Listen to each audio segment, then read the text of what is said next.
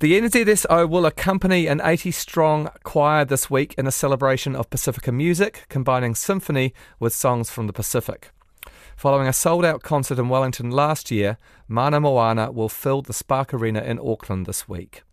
Mana Moana's producer is Samoan New Zealander Tana Tupai. He is a keyboardist and backing vocalist for a band called Tomorrow People, uh, and he's also a mentor with a focus on Pasifika artists and has been working on the digitization of music from the Pacific. Tana joins Culture 101's Perlina Lau in a moment, but first, here's a taste of what audiences will hear at the Mana Moana concert this coming week from a recording which is set to be released.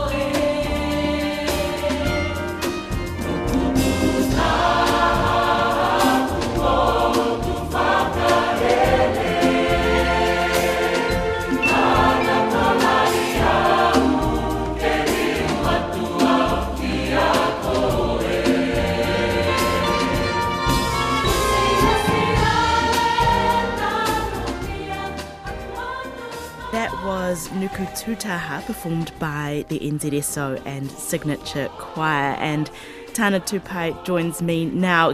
Kia ora, Tana. Can you just tell us what we were hearing just then, what that song's about? Sure, yes. So Nuku Tutaha is a, um, a Niuean song uh, written by a very close friend of mine, Malcolm Nakatani. And I like to call it the unofficial anthem of Niue. It pretty much just talks about how beautiful the island is and just a strong connection of the people and the land, and just highlighting how it's just one of the the, the beautiful islands, many beautiful islands that are in our Pacific. Mana Moana was a huge hit last year in mm. Wellington, and now it's coming to Tamaki Makaurau this coming week. Does this mean that it might be an annual thing? Fingers crossed. Well, I'm not too sure if it's an annual thing, but definitely hope it's going to be something that's regular and a mainstay in terms of uh, programming together with uh, the Symphony, New Zealand Symphony Orchestra. Mm. In terms of the signature choir, it's um, been very blessed in being uh, uh the majority of the uh, the gigs that signature choir have actually uh, taken part of as of late has always been with orchestras, whether or not be New Zealand Symphony Orchestra. They've worked closely with Orchestra Wellington, and with the experience that the choir has, they kind of feel like they have to perform when they perform. There has to be an orchestra backing them, kind of thing. So that's the kind of feeling and the the excellence and the vibrant sound, um, and, and uh, that the orchestra brings along. They've become used to it. Yes, it's very spoiled. yeah.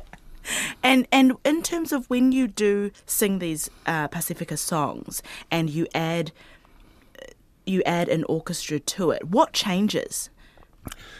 It's it's a real beautiful thing because, uh, for example, what happened in Mana Moana, Wellington. Uh, a lot of people, when they, uh, a lot of our Pacific people who don't also get the opportunity to see live orchestra, uh, live orchestra playing or anything, but when they first heard the instruments, they realised, well, I remember hearing those in this movie or that movie kind of thing, mm. and then seeing these instruments come to life, and then you add, which we are already proud of, is the rich Pasifika melodies and music, and it, that blends with the fusion of the orchestra. It just creates just this magical feel, and it you know adds uh, further enhances that experience that people get with taking pride in the the music that's been chosen to showcase Pasifika um, communities, but most importantly that that combined fusion with the orchestra just elevates the experience. Mm. What's been the reaction to the, the concert? Well, because of the reaction, it's been elevated to, you know, uh, I think the first time ever a, a, a Pasifika community sort of group is going to be headlining an event at Auckland Spark Arena. so that's quite a considerable jump. But in saying that, it's the community deserves to be seeing their own sort of um, activities and concerts and performances in prestigious venues such as Spark Arena. Um, it's so it, the fact that the, the, the the result of what Wellington created and sort of now that it's um, been taken up to um, Auckland it's a huge, massive uh, opportunity, but also something that we fully believe in and, and, know that our Pacific communities deserve to come and see high quality international, even though it's driven by community, but mm. seeing that the, our music and, and, and our performances on uh, an internationally renowned sort of venue. Big stage. What do you think something like this does for the Pasifika community and, and the singers and the artists? It, uh, oh, the joy, the, the, the joy in seeing the experience, because working with the orchestra alone just elevates this the, the already passion and, and, and, excitement and joy that our Pacific people have in singing their own songs, and then coupled that with performing it with almost a hundred piece orchestra in front of the people and seeing the responses of this is music that's already some of these songs that are, that are done have been rearranged are, are, classics are songs that our people are heard over and over again but it's mm. like it's brought like this new revitalized love for these songs with this new fusion with the orchestra so adding that on top is just nothing but immense pride for everyone involved in being a part of such an experience. I'm not sure if you've seen any of the clips that have been going across social media I since have, the concert. And as you see, um, the orchestra, for example, as, as, as you can imagine, um, it's the first time that they've experienced seeing people jump out of their seats, dancing down along the aisles, and from the, uh, the comments and feedback from many of the members, they like that to be the new norm for some of them because it's, it's not nothing they've never quite experienced, and they've really really enjoyed it. So uh, that that's been a beautiful.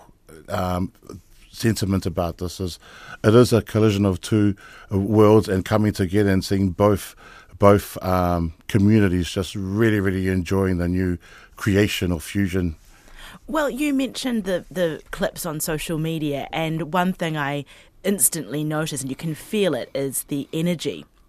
And I think when people think about choirs, you picture people standing there quite still, you know, quite in a uniform way.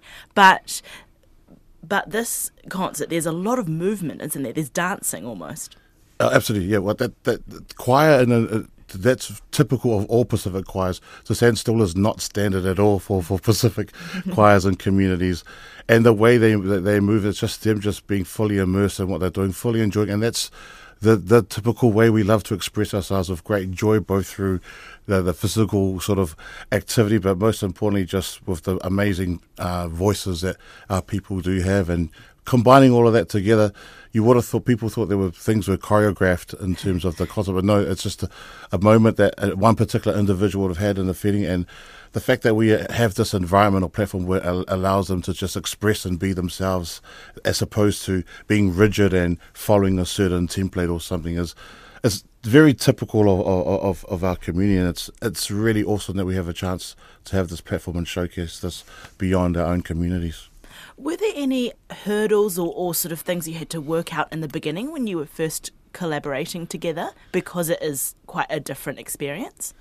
Yes, well, for one thing, um, trying to sort of ramble together over a hundred artists, uh, musicians on the stage is a massive uh, thing to uh, to sort of monitor. But in terms of uh, uh, no, not not necessarily because everything just came together so naturally that that that the once that discovery of that fusion of the two um, communities, what what you or what you would like to call it, coming together. Everything just felt so good, so natural, and just as a result of it, being able to elevate us to have these amazing opportunities to perform it in front of um, the public and, in, venues such as what we will be doing next Friday.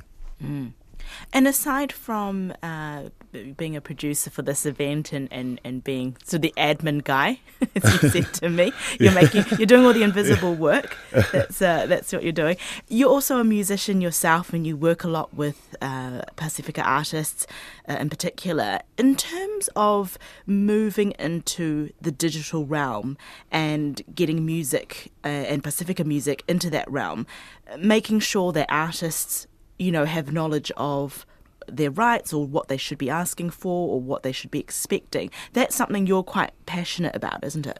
Absolutely, absolutely. And um, I, I currently am active in that space now. Um, it's so important for me because, as you mentioned, the digital era has transformed the industry, and at the same time, uh, Pacific people, among others as well, uh, huge consumers of that digital platform, and as a result, it creates created opportunities for for artists that might not have been able to forge a, a professional career in music or or or trying to sell your music through the platforms has become um, far more accessible. But what comes with that is trying to understand uh, the the offstage things, which is what I'm really passionate because.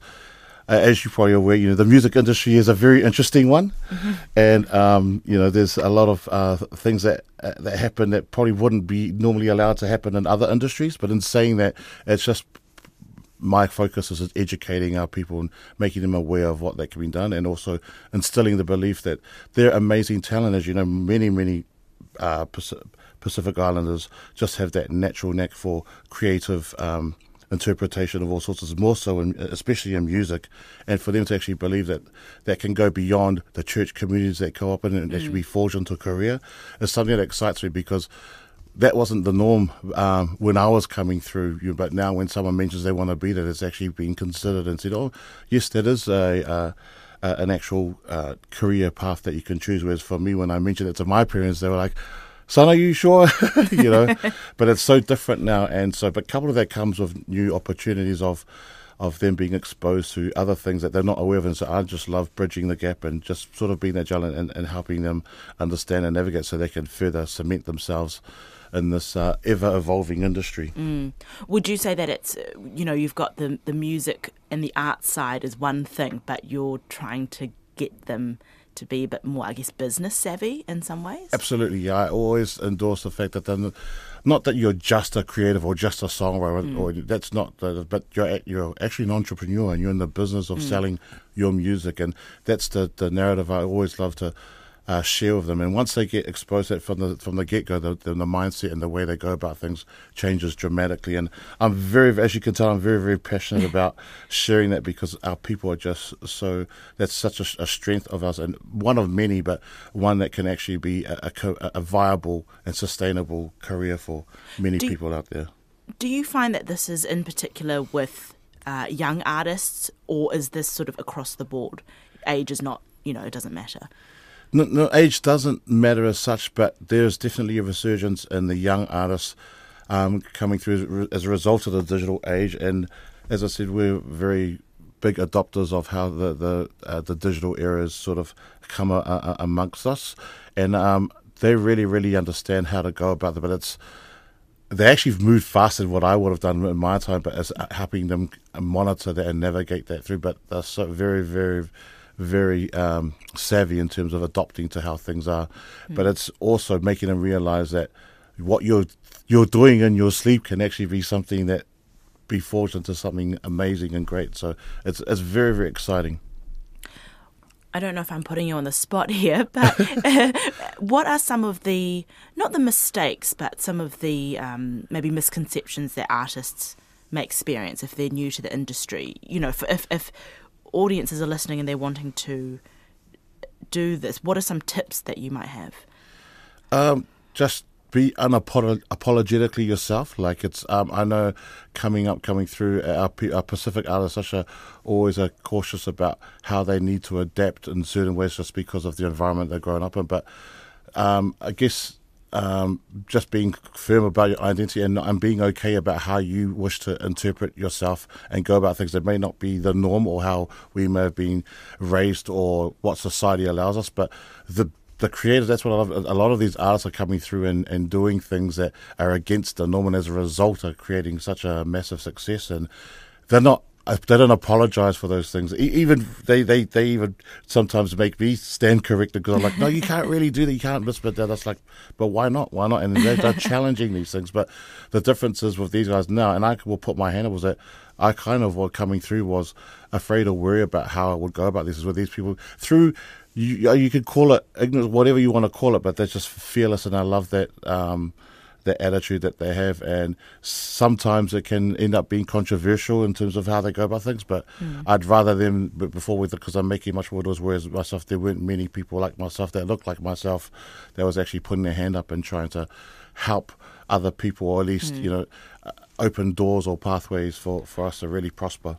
So the idea that if you do get pushback and you have people saying, "Oh, it's not really how it's done," to not necessarily give in or give up at that point to just keep pushing back. Absolutely.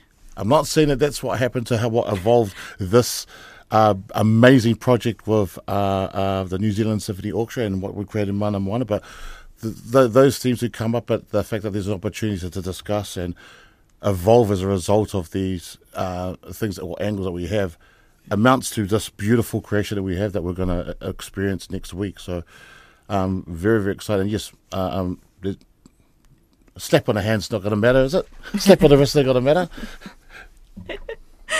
and as far as getting Pasifika music on record in New Zealand, is that something that's well documented? Is it is it done well, or is it something that's lacking?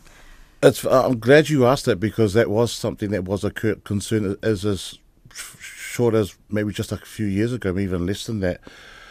One thing I said that the New Zealand music industry, how they've set up and the way they support the Pacific Islands, is that they've allowed um, a lot of our Pacific musicians to have their stuff properly documented mm. and with the support. And as a result of that, they don't miss out on particular income, whether it be songwriting royalties or mechanical master royalties, anything like that, because they've helped us get this into a proper official sort of place. It's allowed us to really capitalize on what the digital world is, is, is doing at the moment. So mm. it, that's been huge. And I don't know the official stats, but I know our people contribute immensely to the, the fabric of music and the economics of music also mm. in this country. And I'm really grateful that we've had the opportunity to be able to do that here.